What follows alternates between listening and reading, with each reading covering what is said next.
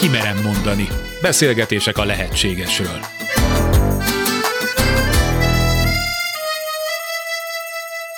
Képes-e az ember a nézőpontja a tudata megváltoztatására? Napjaink fogyasztói társadalmában, egy rendkívül versengő, individualista kultúrában vajon meghaladhatók-e a hétköznapok diktátumai?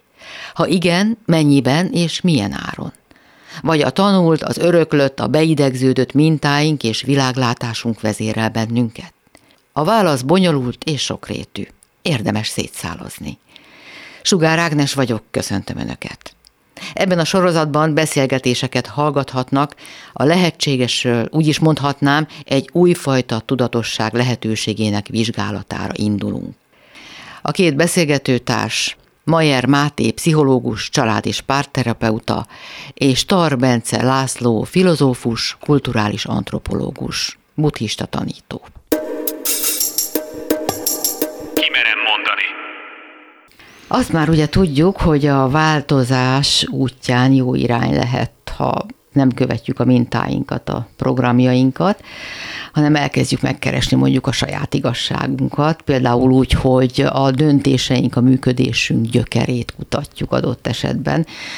Erre jó eszköz lehet a szerep, a szerepeink jó eszközök lehetnek, ezekről már beszélgettünk a múltkor, most vegyük elő a szülői szerepet, mindenki szeretné ugye ebből kihozni a lehető legjobbat. Nincs olyan szülő, aki ne ezt mondaná. Nagy kérdés, hogy hogyan lehetünk jó szülők. Úgy, hogy nem azonosulunk túlságosan a szereppel.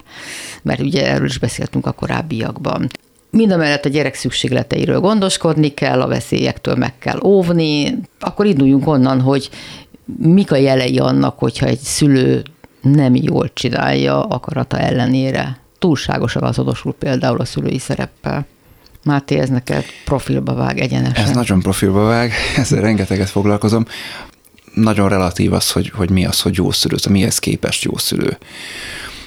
Nagyon sokszor látom, hogy ha mondjuk valaki sok tekintetben hiányos állapotból jön, egy olyan családból, ahol nagyon-nagyon sokfajta hiányállapot volt, mondjuk egy halmozott a hátrányos helyzet, akkor a, a gyerekei felé anyagilag próbálja megadni azt, amit ő nem kapott meg, és lelkileg figyelem, szeretet értelmében kevésbé tud jelen lenni sokszor.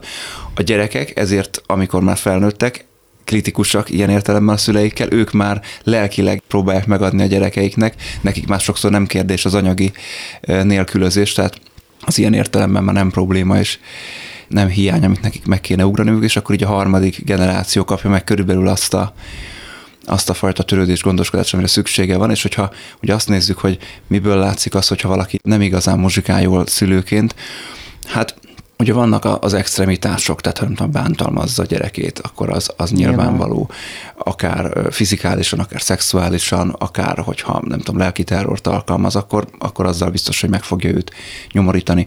A másik, ami talán kevésbé nyilvánvaló, amikor valakinek nehézséget jelent az, hogyha a gyereke fölnő az ugye nem az elején lesz problémás, mert a, a kisgyerek mindent megkap, amit nem szeretne azt is, de nem fogja ezt rossz néven venni.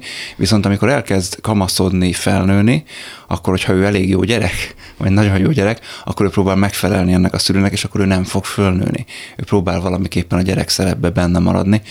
Szerintem ez a másik, ami, amivel én nagyon sokszor találkozom az elhanyagoló bántalmazó szülők mellett. Uh-huh. És akkor olyan köztudomású húzások, mint a túlvédés, a túlóvás, az állandó aggodalmaskodás, akár kisgyereknél is. Én ismerek olyan szülőt, aki azért nem engedi el sehova a gyerekét szinte, nehogy valami baj érje. Hát ez valamennyire talán alesete annak, amit a másodikként mondtam, amikor nem engedi fölnőni a gyereket, mert ugye amikor így túlóvja, túlfélti, akkor nincs meg az a bizalom se a világ, se a gyereke felé, hogy ő majd magától helyt áll, és hát nyilván ennek vannak árnyalatai, fokozatai. Mikor beszélünk túlkényeztetésről, és most nem az, nem az óvóféltő attitűdre gondolok? A túlkényeztetés esetében egyrészt onnan lehet ezt megközelíteni, hogy a gyereknek nem nagyon marad kihívás az életben, a szülő mindent megcsinál helyette. És a kihívásokra nagy szükségünk van ahhoz, hogy tudjunk gyarapodni, nőni, hogy a saját határainkat tudjuk tesztelni, a saját képességeinket tudjuk tesztelni, és akkor nem kapja meg a gyerek. Ez az egyik. A másik, hogy sok esetben ilyenkor a gyerek nem azt kapja, amire neki szüksége van, hanem ami a szülő szerint neki a szüksége, a szülő ebben az esetben nem figyel a gyerekére, hanem a szülő a saját adott esetben hiányaira figyel, amit ő nem kapott meg, és megad, kvázi rákényszerít a gyerekre, aki ezt nem feltétlenül fogja kényszernek megélni. Biztos, hogy megint egy tágabb dimenzióból közelítek. Egyébként utána szívesen a praxisról is beszélek, hiszen én valóban három gyermeket nevelek, és kettő közülük már felnőtt korú. Én mégis ott kezdem, hogy maga ez a szó, hogy szülő. Szerintem megint egy kulturális modernizmus. Ennek a fogalomnak a gyökerét én pontosítanám, mert hogy ez általában a szülő anyát jelentette. Az, hogy ez ki lett terjesztve igazából egy ilyen gender semleges fogalomként az apára és az anyára, az elkeni és el is kendőzi azokat a különbségeket, amelyeket egy tradicionális társadalomban, és akkor hívjuk így, a szülői szerepek jelentettek mert hogy az apának hagyományosan a család fői szerepe volt a legfontosabb, és a család az minden esetben egy szellemi közösséget képviselt, mégpedig valami olyat, aminek hagyományos értelemben az örökítés és az örökségnek az átadása volt a legfontosabb szerepe, kulturális értelemben, tehát nem genetikailag, ahogy ma ezen gondolkodunk, hogy a szülők azok ugye örökítő anyagokat adják át a gyereknek, és gyakorlatilag a gyerek egy biomassa, aki kapott készletből gazdálkodik, hanem az volt a legnagyobb szerepe mondjuk magának a családnak is, társadalmi funkciója, rangja volt, hogy valamilyen helyet és szerepet ugye ebben a nagyobb közösségbe betöltsön. És a család főnek, az atyának az örök hagyás volt a, legfőbb feladat, az, hogy a családnak az örökségét tovább adja, és ebben tökéletesen ugye egyenrangú fél volt az atya és az anya, a szülő anya, de eltérő szerepekkel. Tehát én azt gondolom, hogy amikor arról beszélem, hogy mitől jó egy szülő, akkor nem lehet ilyen közös módon beszélni erről, nagyon nagy tévedés lenne azt mondani, hogy egy, egy szülő atyának és egy szülő agyának ugyanaz a szerepe, és ugyanattól lesz jó, legalábbis tradicionális értem. Akkor beszéljünk konkrétabban a dologról. Ugye Tolle azt mondja, hogy kétféle figyelem van, a gyerek felé. Az egyik, amelyik az elvárásokhoz és a történésekhez kapcsolódik, most meg a fogad, nekéssel, öltöz fel. Ez is gondoskodás, ez is figyelem, és létezik a másik figyelem, a lelki értelemben vett jelenlét, amikor semmilyen elvárásra nem épül mindez, egyszerűen együtt vagyunk. És mint hogyha a legtöbb családban a legtöbb gyerek ebben szenvedne hiányt. Tehát, hogy a kettő nem elválasztható, és mégis mintha nem lennének egyensúlyban. Kezdem a kérdésed első felével. Ugye mondod, hogy van az a fajta figyelem, amikor tulajdonképpen ez egy ilyen szocializációs tanító jellegű figyelem, hogy akkor hogy kell viselkedni, ugye ezek, a, ezek az utasítások, hogy nem tudom, mossál fogat, ezek megtanítják a gyereket arra, hogy hogyan feleljen meg a társadalomnak a normáinak, amiben él. Nyilván itt a saját példa mutatása is szerepet játszik. A másik fajta figyelem, itt tudok csatlakozni Tolli, ez igen, nagyon sok család hiány szenved, mert ugye a szülők is olyan családokból jönnek sok esetben gyerekként, amikor még ők voltak gyerekek, ahol ezt nem kapták meg, nem tanulták meg, tehát nagyon nehéz nekik ezt továbbadni, mert hát honnan, honnan is tudhatnák. De ez borzasztó, borzasztó nagy tanástalanságot is okozhat, mert lehet, hogy a szülő érzi, hogy nem jól csinálja, még rá lelkismeret furdalása is van emiatt, de mégsem tudja, ahogy mondod, nincs mintája, hogy hogy kellene jól csinálni. Arra a fajta jelenlétre gondoltam, ami az együtt töltött idő minőségét mutatja. Tehát, hogy legyen olyan együtt töltött időnk, ami nem csak úgymond nevelésről szól, nem csak a számonkérésről szól, hogy kész van-e a leckéd mi volt az iskolában, hanem van kézenfogva sétálgat, hallgatás, csend, szavak nélkül, tévénézés, közös játék, bármi, amiben nincs elvárás. Ez megint egy modernkori dilemma, vagy megint egy modernkori elképzelés, ami abból fakad, hogy ugye a szülők és a gyermekek már külön nevelkednek és külön életet élnek. Tehát egy tradicionális társadalomban, és megint kulturális antropológus énem beszél, nincs meg ez a szeparáció. És ezért nincs is meg ez a szeparáció, hogy szorongás a gyermekekbe, hogy ők a szülőktől el vannak szakítva, csak a mi társadalomban történik ez meg már bölcsödés, vagy akár óvodáskorban, ami majd Máté megerősít engem, de a véleményem szerint túl korai, és a gyerekek érzelmileg biztos nincsenek készen arra, hogy a szüleiktől ilyen hosszú időt töltsenek, elszakítva. Hanem egy tradicionális társadalomban a gyermekek a szüleik jelen létében szocializálódtak. Tehát részt vettek a napi munkában, vagy ma is még egy tradicionális társadalomban, egy törzsi kultúrában ez így történik, és megtanulják a szüleikkel együtt azt az életvitelt, és nincs erre külön idő. Tehát nálunk, ahol a felnőttek elmennek úgymond munkába, és ott dolgoznak valahol másutt, egy másik helyen, amit munkahelynek hívnak, a gyerekek meg ettől elszakítva egy teljesen más világban élik az életüket, Hát ez olyan szakadékot, és tényleg egy olyan árkot húz a felnőttek és a gyermekek világa közé, hogy a kettő van, hogy tíz éves kor után már nem is találkozik, és a gyerekek teljesen elidegenednek a szüleiktől, sőt a felnőtt világtól, mint olyantól, és egy, egy fantázia világba menekülnek, amit egy, egy, egy gyermeki fantázia keret határoz meg, ahol ők hát egy teljesen torzult személyiséget építenek. Hát, mély sóhajjal azt mondom, hogy a realitás mégiscsak ez meg tudom erősíteni azt, amit Bence mondtál, hogy igen, általában a gyerekeknek, ha csak az ő szükségleteiket nézzük, akkor korai az, ahogy a bölcsödébe és még az is, hogy óvodába kerülnek, vagy amikor. Nyilván annó, tehát az arhaikus közösségekben ott egy közösség nevelte fel a gyereket, nem a két szülő, most pedig a két szülő túlterhelődik, mert hogy nincsen meg mellettük a közösség, az, az, már, az már szétesett. Viszont, amit mondtál, Ági, hogy, hogy igazából én látok a hozzám járó fiatal szülők esetében, illetve a már felnőtt kliensek, akik a gyerekkorukról mesélnek esetében lényeges generációs kulturális változás. Tehát, hogy ma például, amiket mondasz, ez a, ez a fajta jelenlét, ez a fajta szeretet, ez a fajta együttesség, ez egy értékké vált. És ezt a fiatal szülők, legalábbis sokan közülük nagyon is próbálják megadni a gyerekeiknek. Még ez nem volt szempont, mondjuk ezelőtt 30-40 évvel. Ugye sokszor beszélnek is úgy, főleg kicsit ö, hagyományosabb értékrendet képviselő emberek, hogy hát az, az én szüleim meg így, meg úgy, meg amúgy neveltek minket, egy pár pofon is elcsattant, de hát akkor az még az egy másik világ volt, az még akkor rendben volt, vagy mi felénk az rendben volt. Hogy ez így meg is jelenik a kliensek tudatában is abszolút, hogy amit mi kaptunk, az akkoriban rendben volt, de én ma már nem ezt adnám tovább a gyerekeimnek, ma már mást tartok rendben lévőnek, és én igazából nagy együttérzéssel szoktam mindig lenni a fiatal szülők felé, mert hogy óriási teherként nehezedik rájuk az a sok okosság, amit ők elvárásként érzékelve próbálnak beépíteni ebbe a, ebbe a szülői szerepbe, amit hát ugye nem nagyon tudnak kitől megtanulni, és jól rosszul menedzselik. Én azt szoktam mondani, hogy ha, hogyha egy kicsit más szempontból nézzük, hogy a gyereknek mi a legalapvetőbb érdeke, akkor szerintem az a legalapvetőbb érdeke, hogy a szülei mentálisan jól legyenek, lehetőleg fizikálisan is. Ez minden más szempontot megelőz, az is, hogy figyeljen, meg szeressen, meg játszon vele, mert az összes többi ebből következik.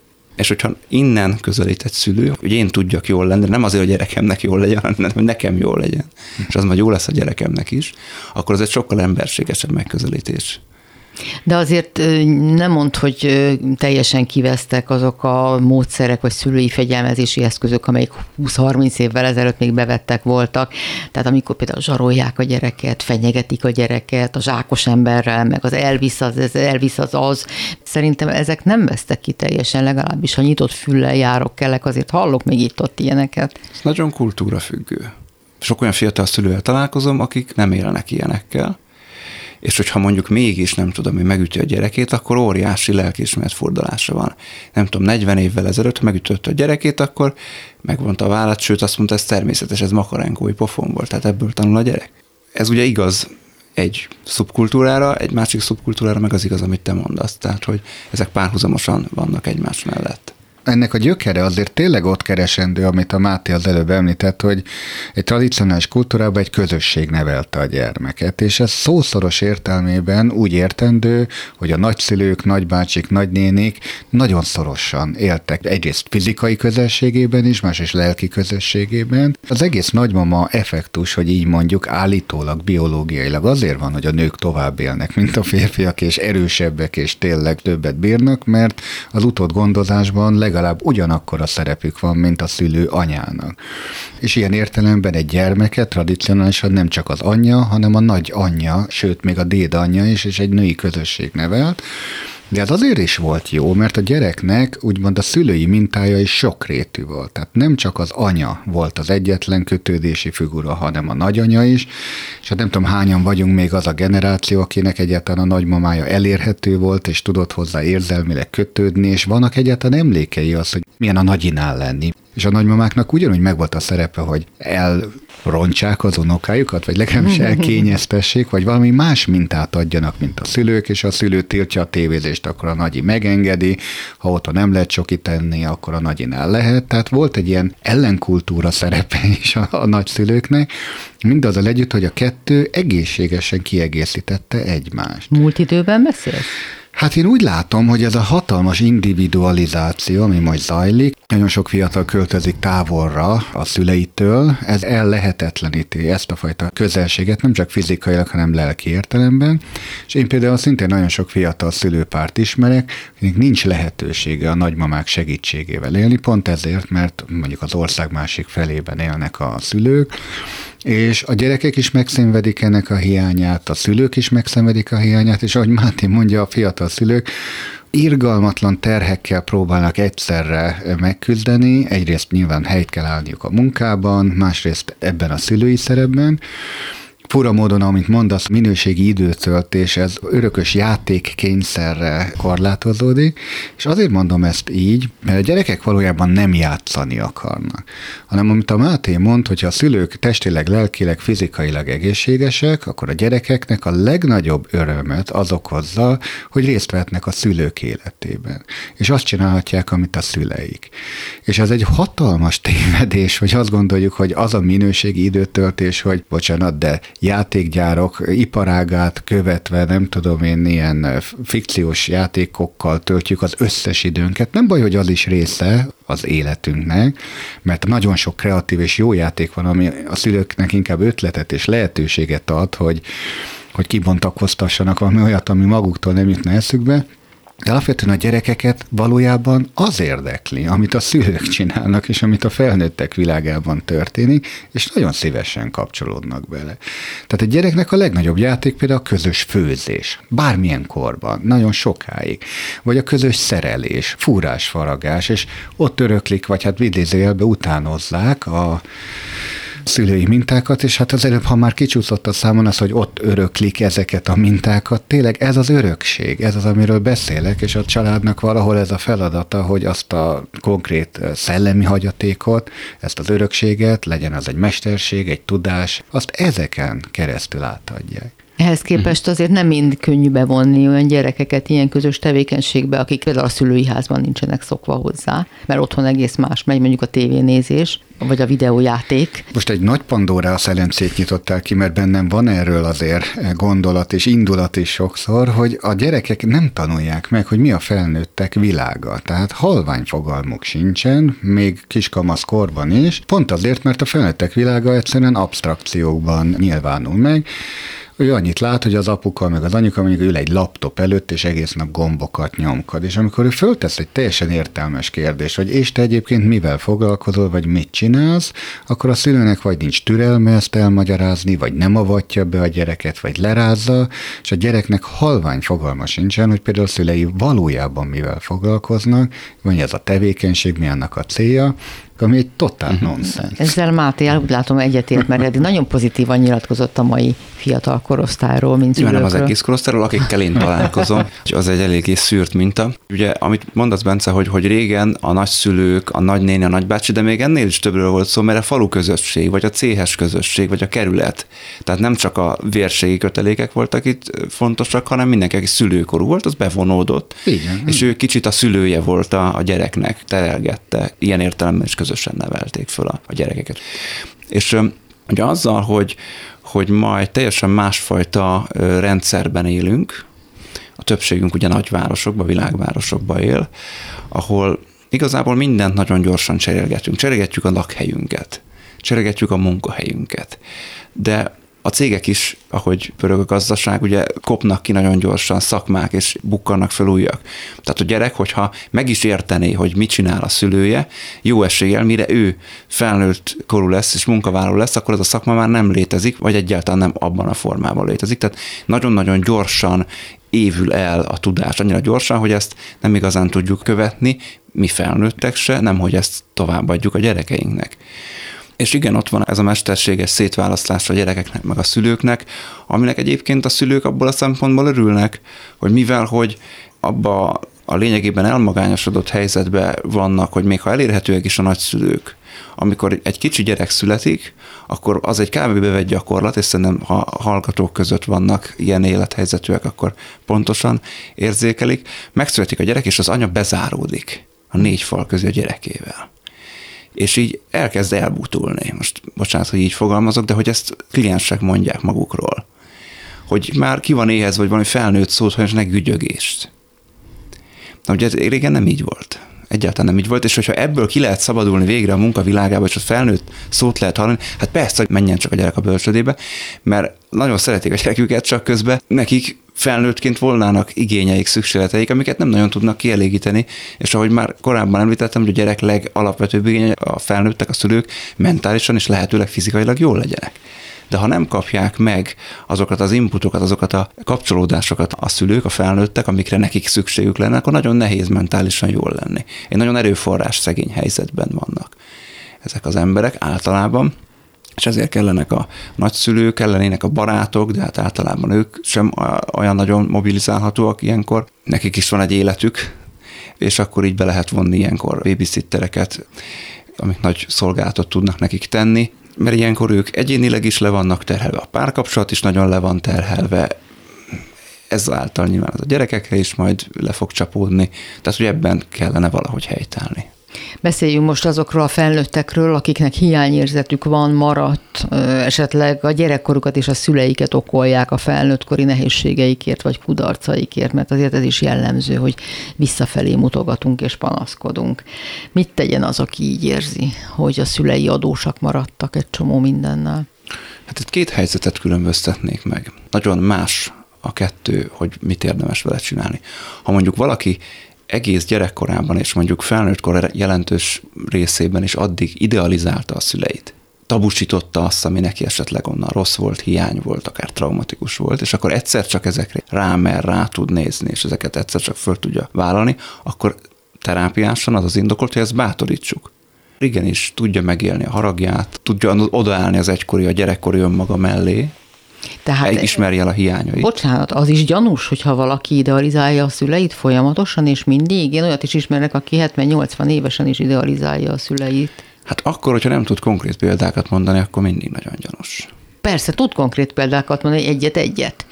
De mint hogyha tényleg földre szállt angyalok lettek volna. Hát én, bocsánat, hogyha valaki azt mondja, hogy hát, hát én nem, nem tudok felidézni sok minden, nem, nem emlékszem olyan sok mindenre a gyerekkoromban, az nekem mindig nagyon gyanús. De ez csak az egyik eset volt. A másik esetben, hogyha valaki ugye kifogásként használja a szülőket, mindig a felelősséget rájuk tolja, és ő ezt már jó ideje csinálja, azért, hogy neki például ne kelljen a saját démonaival szembenézni, hanem a szülőkre lehessen terelni ezt a feszültséget, akkor nyilván egészen máshogy érdemes ezt hozzáállni, akkor tudatosítani kell, hogy oké, okay, hát 18 éves korodig értem miért, azóta meg te csináld magaddal azt, amit te csinálsz. Tehát nem kifogás 18 pluszban az, hogy a szüleim ilyenek és olyanok voltak. Hát de csak nem fair. Önmagával szemben sem nem tud fejlődni, a szüleivel szemben sem, mert adott esetben őket még 40-50 évesen is okolja azért, hogy... Hogy állhat milyen. neki ennek a munkának az, aki úgy dönt, hogy mégiscsak szembe kellene nézni a történésekkel? Hát amikor már úgy dönt, amikor már hozzánk eljut pszichológusokhoz, akkor már nagyon sok esetben benne megvan az elhatározás, akkor már ez a kérdés nem kérdés, amit te most föltettél, hogy hogy álljon hozzá. Az, hogy mit kezdjen vele, az kérdés, de akkor már az megvan, hogy én nekem rossz így, ahogy élek, és, és ezen valahogy változtatni szeretnék, mert nekem nehéz így élnem. Ebbe akár az is beletartozik, hogy akkor felelősséget vállalok azért, ahogyan én működöm. Rengeteg ponton tudnék ahhoz kapcsolódni, amit Máté mond. Való ez a hibáztatás, a szülők hibáztatása, ez egy eh, érdekes volna jelenkorban mindig úgy van, hogy hát ti nem követitek a modern időket. Ugye ez az előző generációnak a hiányosságai, hogy ők nem ismerik a két éve megjelent, nem tudom, legújabb social media alkalmazásokat, vagy nem tudnak egy, nem tudom én, számítógép programot úgy kezelni, ahogy a nők, nem értenek a modern világnak ezekhez az éppen pillanat eszközeihez, ez már a lenézés alapja lehet, hogy mi meghaladtuk ezeket a mintákat.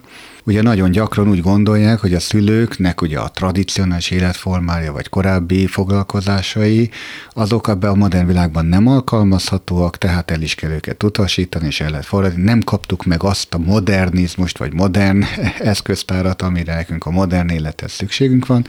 Nagyon könnyű a szülőkkel ilyen értelemben szembefordulni.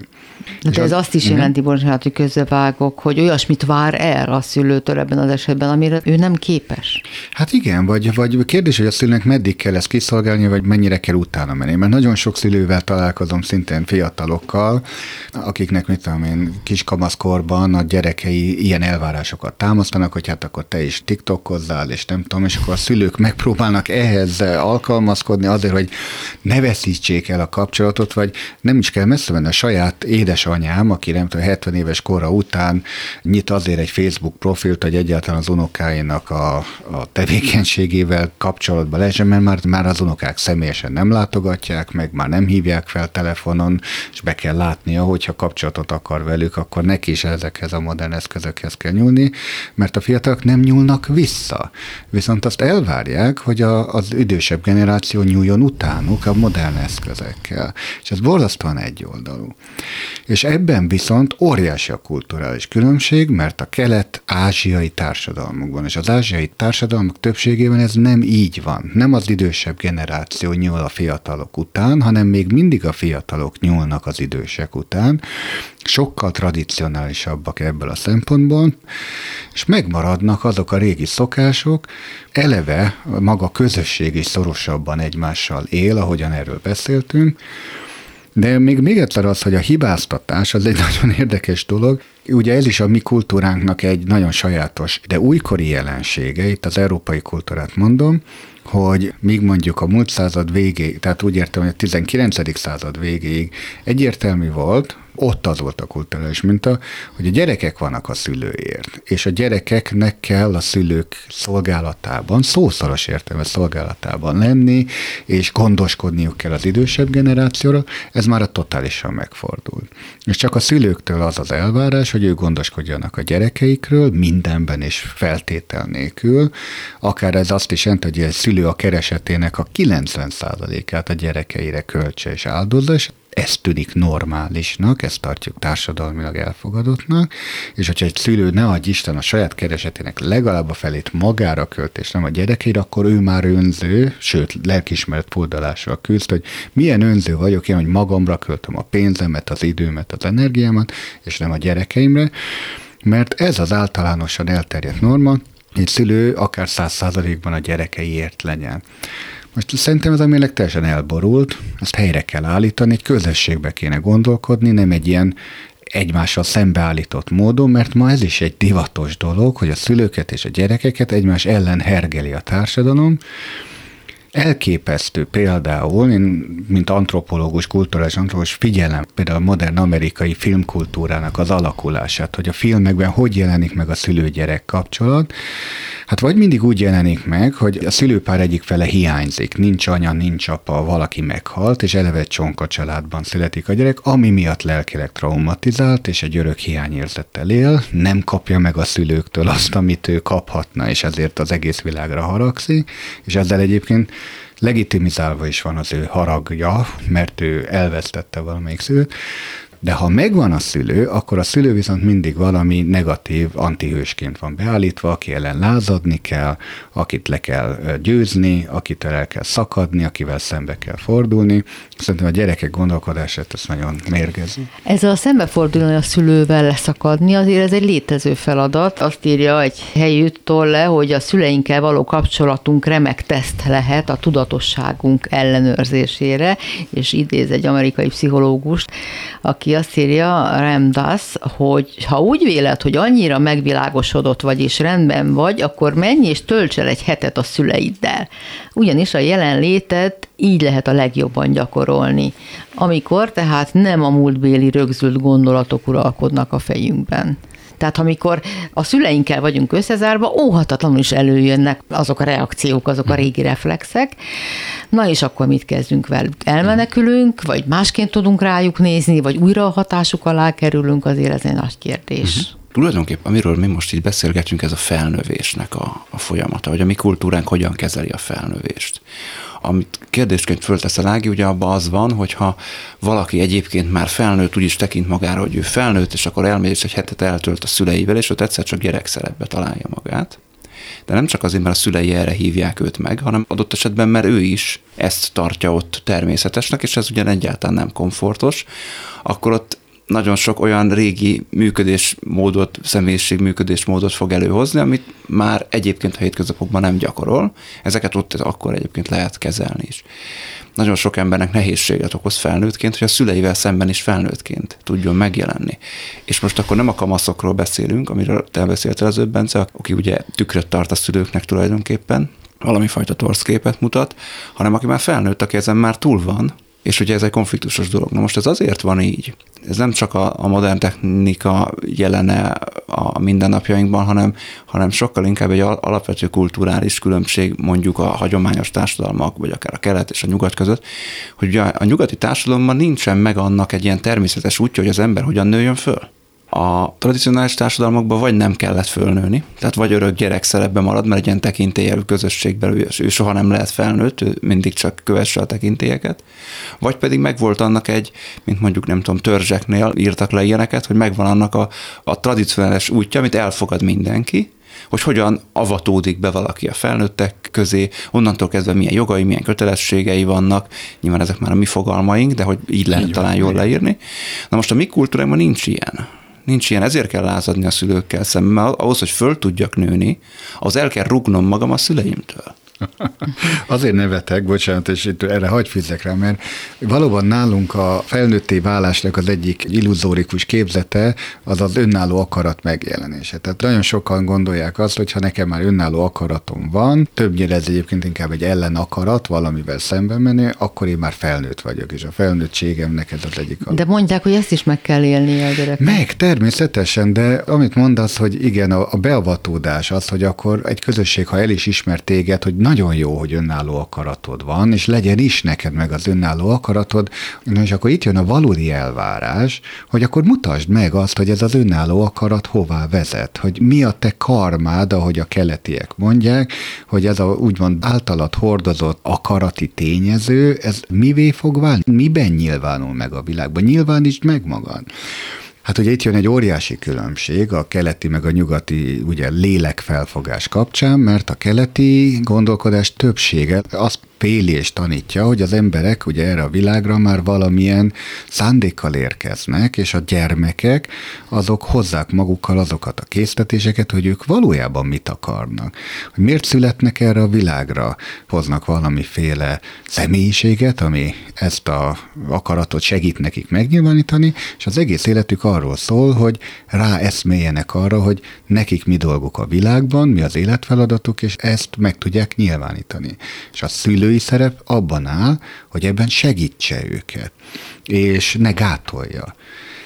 Azt én bátran mondhatom, hogy mi ebben a szellemben neveltük a gyerekeinket, hogy soha nem akartuk a saját akaratunkat rájuk erőltetni, hogy ők azt csinálják, amit mi akarunk, hanem azt, hogy mutassák meg azt, hogy a bennük lévő akarat az mire vezet, és mit tudnak ebből kibontakozni, kicsodák ők valójában. Az irmintiekben is mondtad már egyszer ezt a kifejezést, hogy adjunk teret a gyereknek, Igen. hogy létezni tudjon. Sokan viszont úgy gondolják, hogy hát a szülő tudja tapasztalata, érettsége, felnőttsége okán, hogy mi a jó a gyereknek, és hát a legjobb szülő, tegyük a kezünket a szívünkre, úgy gondolja, hogy szeretni megkímélni, megóvni a gyerekét a szenvedéstől, a kudarctól.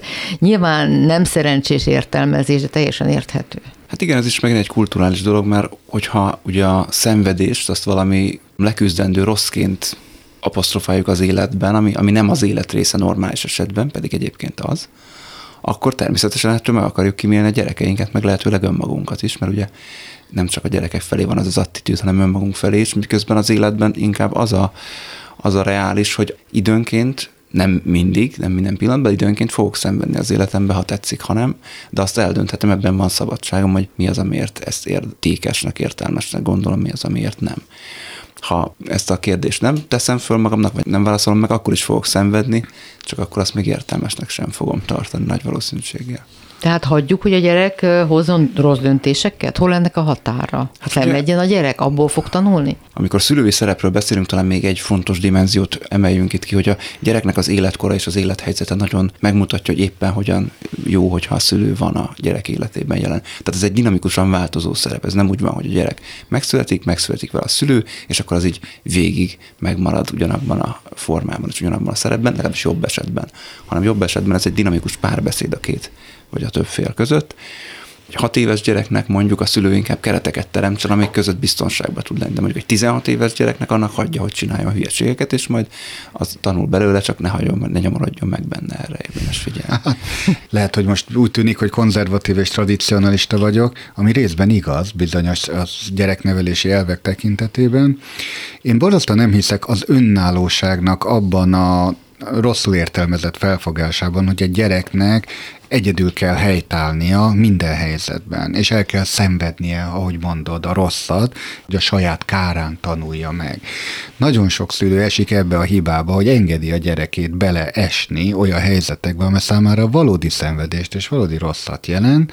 Hát megint azt mondom, hogy egy tradicionális szeretett közösségben ez elképzelhetetlen lett volna. Miért kéne a gyereket a szenvedésnek, a rossznak kitenni, ha mi tudjuk, vagy egy közösség valamilyen normatív alapon tudja azt azt, hogy mi a jó, vagy mi az, ami valódi értéket képvisel, és ugye az, az értékrendnek az átadása, és annak az értékrendnek a közvetítése, az egy közösségi feladat. Ami azt jelenti, hogy a gyereket igenis megóvja jó értelemben attól, hogy szenvedjen, és nem követeli, úgymond nem része a sors forgatókönyvének egy gyereknek feltétlenül, hogy ő megszenvedje a felnőtté válást. Általában ez jól hangzik, de hogy néz ki konkrétan? Ugye elfelejtjük Mit azt, és ez a szó még nem jött itt be ebbe a beszélgetésben, hogy a, a szülő az egyben nevelő is és nem csak a megóvás, nem csak a gondoskodás, hanem a nevelés is a része, Hát ez annyira aktuális, hogy most a lányomnak most volt a, a szalagavató bálja, ahol minden osztály ugye előad egy-egy ilyen iskolai performanszot, mit az a szokás ebben a gimnáziumban, ahol ők hogy egy filmet is készítenek, kvázi búcsúzóul az osztályról. És hát megdöbbentett engem, mint kulturális antropológus, pedig mind a három gyermekem ugyanebbe az iskolába járt, hogy 12 év távlatában mennyit változtak, úgymond a kulturális elemek, amik ezekben a filmben megjelennek, és a most megjelenített filmek kivétel nélkül erőszakos filmek voltak, amiben embereket elraboltak, kínoztak, eh, kikérdeztek, foggyulejtettek, terrorizáltak, lelőttek, felrobbantottak, és én eh, ott álltam, hogy hát eh, azért ez a gimnázium nagyon nem ilyen volt 12 évvel ezelőtt, mint amilyen most, és hogy a mai gyerekeknek ezt a fajta kulturális értékrendet engedni, vagy jó dolog-e azt, hogy ezt engedjük, még akkor is, hogyha ők ezt akarják kifejezni. De ráadásul nagyon sokszor antihős szerepben. Tehát nem az volt, hogy akkor vannak, nem tudom, túlszul ejtők, akikkel szemben fellépnek akkor az igazságosztók, és megoldják a helyzetet, hanem ők magukat úgy ábrázolják már, mint gangsterek, vagy mint terroristák, vagy mint nem tudom micsodák, és bizony-bizony ezt nem találom egy célra vezető iránynak. Nyilván az amerikai filmkultúra hatása ez, meg a komputerjátékvilág, meg mindez, és bizony-bizony ez nem jó irányba mutat. Hmm, szóval akkor mennyi teret adjunk a gyereknek? Ezzel szívesen vitatkozom egy picit. Jaj, de jó. Egyrészt ugye azt mondják a vonatkozó kutatások, hogy a gyerekek, amikor kamaszok a nyugati kultúrkörben, akkor szembe helyezkednek a szülők által képviselt értékrendel, viszont 20 éves koruk elején, közepén, ki mikor, mikor a nagyjából úgy fölnőnek, pszichológiai értelemben, jobb esetben, akkor sokkal inkább a szülők értékrendje mentén fogják élni az életüket, mint azzal szemben. Valamilyen ilyen 20-30 százalék volt talán az eltérés a szülők értékrendjétől. Na most ezt az erőszakot ezt azért nem csak a videójátékokból, meg a filmekből, hanem például a híradóból is láthatják. Elég csak igen. egy picit kelet felé tekinteni, vagy akár a közel-kelet felé, és ott ezt látjuk, ezt a felnőttek csinálják. Ez a felnőttek kultúrája, ezt is átadjuk, ez is egy értékrend. Igen, sajnos ez így igaz, ez így igaz, és nagyon bízom abban, hogy amit most mondtál, ez tényleg így van, és ez a 20 éves korban helyreáll. Nem lehet, hogy a jó öreg hibába esel bele, amiben az előző generációk apukái és anyukái hát én is a kérdést tettem föl magamnak, hogy úristen, most már átléptem a másik oldalra. Így van.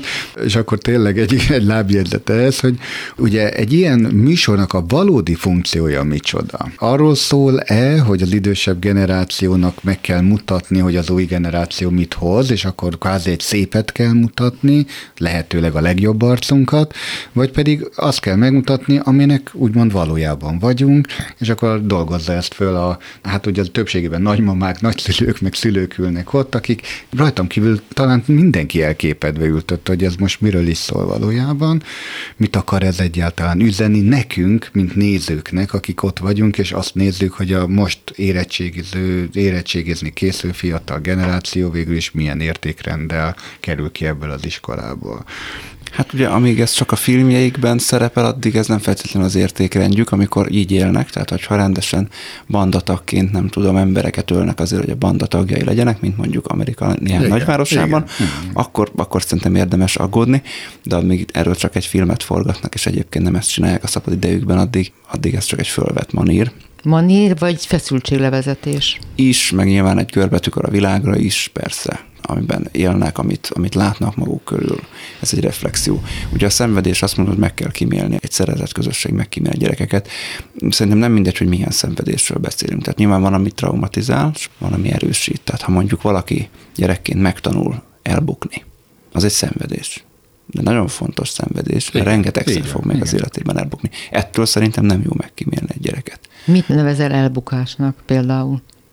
hát mondjuk ötös szeretne szerezni az adott tárgyból, egyest kap, vagy játszik egy társasjátékkal, nyerni akar és veszít. Össze akar jönni valakivel, és, és az kikosarazza.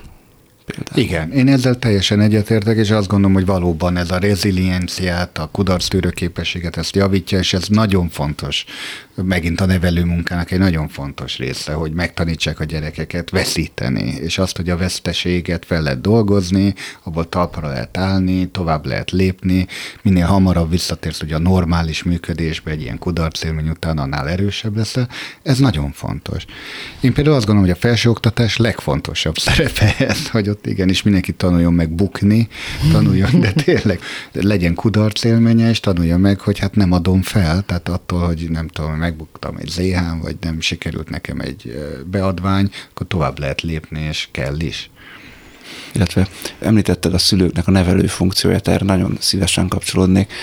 Ugye erre is kutatások mondják, hogy ugye a szülők egyrészt nevelnek a szavaikkal, legalábbis próbálnak, de sokkal inkább nevelnek azzal, hogy ők maguk viselkednek. De abból a gyerek sokkal többet megtanul, amit a szülő a gyerekkel csinál, amit önmagával csinál, meg amit a párjával csinál. És ez is nagyon érdekes, hogy a gyerekek nem azt szerint fognak élni, amit a szüleik mondtak neki, adott esetben az belső viteszésben ő is fogja mondani a gyerekének, de nem azt szerint fog élni, amit ő mond. Azt szerint fog élni, hogy a szülő élt. Igen, igen. Oda térnék vissza, hogy mennyi ideig lehet, meddig lehet a szülőket hibáztatni, meddig lehet felelőssé tenni. Ugye ez volt az alapvető kérdés. Én azt gondolom, hogy ez egy gyenge kifogás, ha már egy 25-30 éves ember még mindig azzal takaródzik, hogy a szüleim így bántak, ezt nem kaptam meg, azt nem kaptam meg, ilyen mintát kaptam, olyan mintát kaptam. Van, aki egész életében kifogásként kezeli ezt. Hála a jó Istennek az ember hozza magával azt a belső erőt, amit ha szabadon engedne, felszabadítana, akkor rájönne arra, hogy valójában van szabad akarata, van belső tartása, és ezt az erőtudatot és ezt a tetterőt, tetrekészséget, ezt kell igazából mindenkinek magában felszabadítani, hogy azzá válhasson, aki valójában lenni akar ahhoz, hogy elinduljunk ezen az úton, fontos, hogy tisztázzuk a múltat? Tehát például fontos leülni és tisztázni a szülőkkel, beszélgetni a múltról, beszélgetni a neheztelésünkről, a hiányainkról? Hát lehet, hogy néhány kollega nem fog velem egyetérteni, szerintem nem feltétlenül, mert inkább az az érdekes, amit én a múltból őrzök, mert arra fogok reflektálni, annak mentén fogok majd megnyilvánulni a, a világban. Csak még Bence, az, hogyha egy kicsit kapcsolódhatok, hogy a hagyományos társadalmakban ott meg van mondva, hogy mi a jó és mi a rossz, ahogy arra te is utaltál. A mi társadalmunkban ez nincs ilyen nagyon nyilvánvalóan megmondva, mert persze vannak törvényeink, de ezt a szülők nem tudják betéve és nem tanítják meg a gyerekeknek, nem azt olvassák a, az ágy mellett esténként, hogy a hanyadik paragrafus, meg a hanyadik törvény, ugye? Tehát, hogy valósítsd meg, aki akarsz lenni, de hát, de hát nem tudom, hogy ki akarok lenni. Hát nincsenek arra legális minták, hogy akkor ki akarok lenni. Pontosabban olyan nagyon sok van, és arról olyan nagyon keveset tudok. Igen. Hogy hát mit tudom én, ki akarok lenni. Menő akarok lenni, boldog akarok lenni. Uh-huh. Igen. Ezek könnyen megfogalmazhatóak, de hogy nem tudom én, PPC szakember akarok lenni, azt sem tudom, mi az, hát akkor hogy akarnék az lenni. Hát ez az, amit mondok, hogy hát ugye a ferdő társadalom annyira szinte ezoterikussá vált, ugye ennek az eredeti értelmű, tehát elrejtőzött a gyermek társadalom elől, hogy nem is látják azt, hogy valójában mit csinálnak.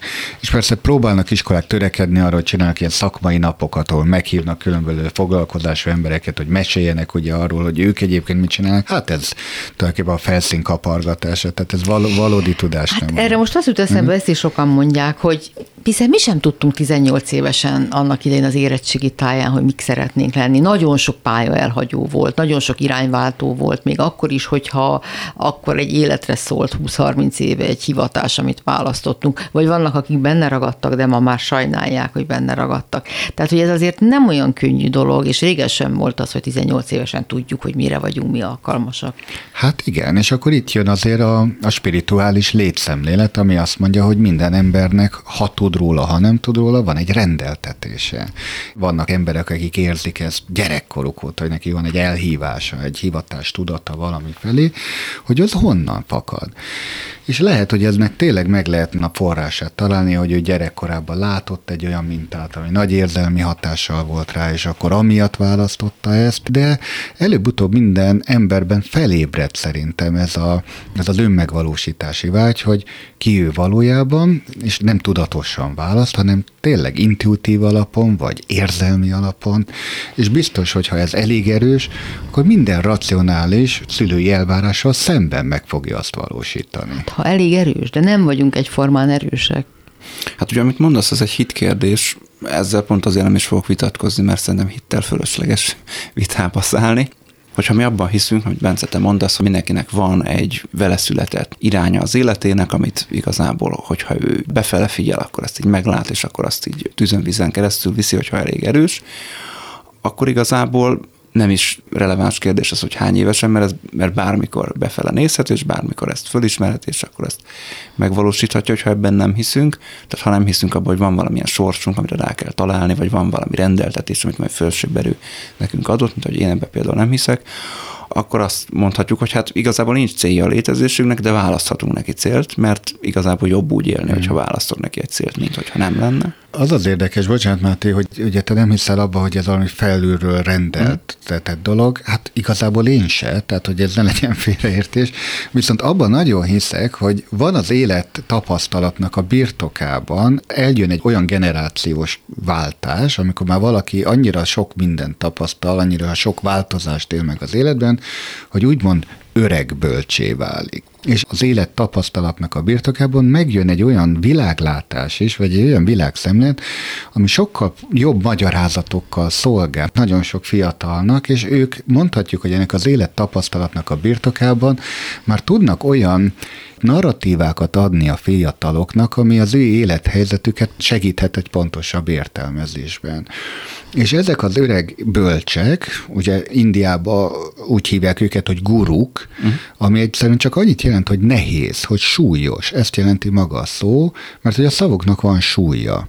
És hogy miért van súlya a szavuknak, ez nagyon sokszor azért van, mert ezeket a dilemmákat, mi vagyok, mi az élet értelme, miért ezt csinálom, ezt csináljam egyáltalán, ehhez tudnak nagyon praktikus tanácsokat adni. És valahogy egyébként a, a zsidó hagyományban és a rabbinak is alapvetően ez a szerepe, hogy nem egy kinyilatkoztatott sorsot fog rád olvasni, hanem a saját élet bölcseletének a tükrében utat tud mutatni neked, ami a te utad lesz természetesen, és az igazi gurú igazából nem egy kész utat mutat meg neked, hogy ezt kell csinálnod, hanem azt mutatja meg, hogy a te utad micsoda, a tiéd. Hát akkor egy 20.-21. századi jó pszichológus is viheti ezt a Hát én azt gondolom, akár. hogy egy jobb gurú, így van, sok szempontból ők is gurú, ha tudsz róla, ha nem.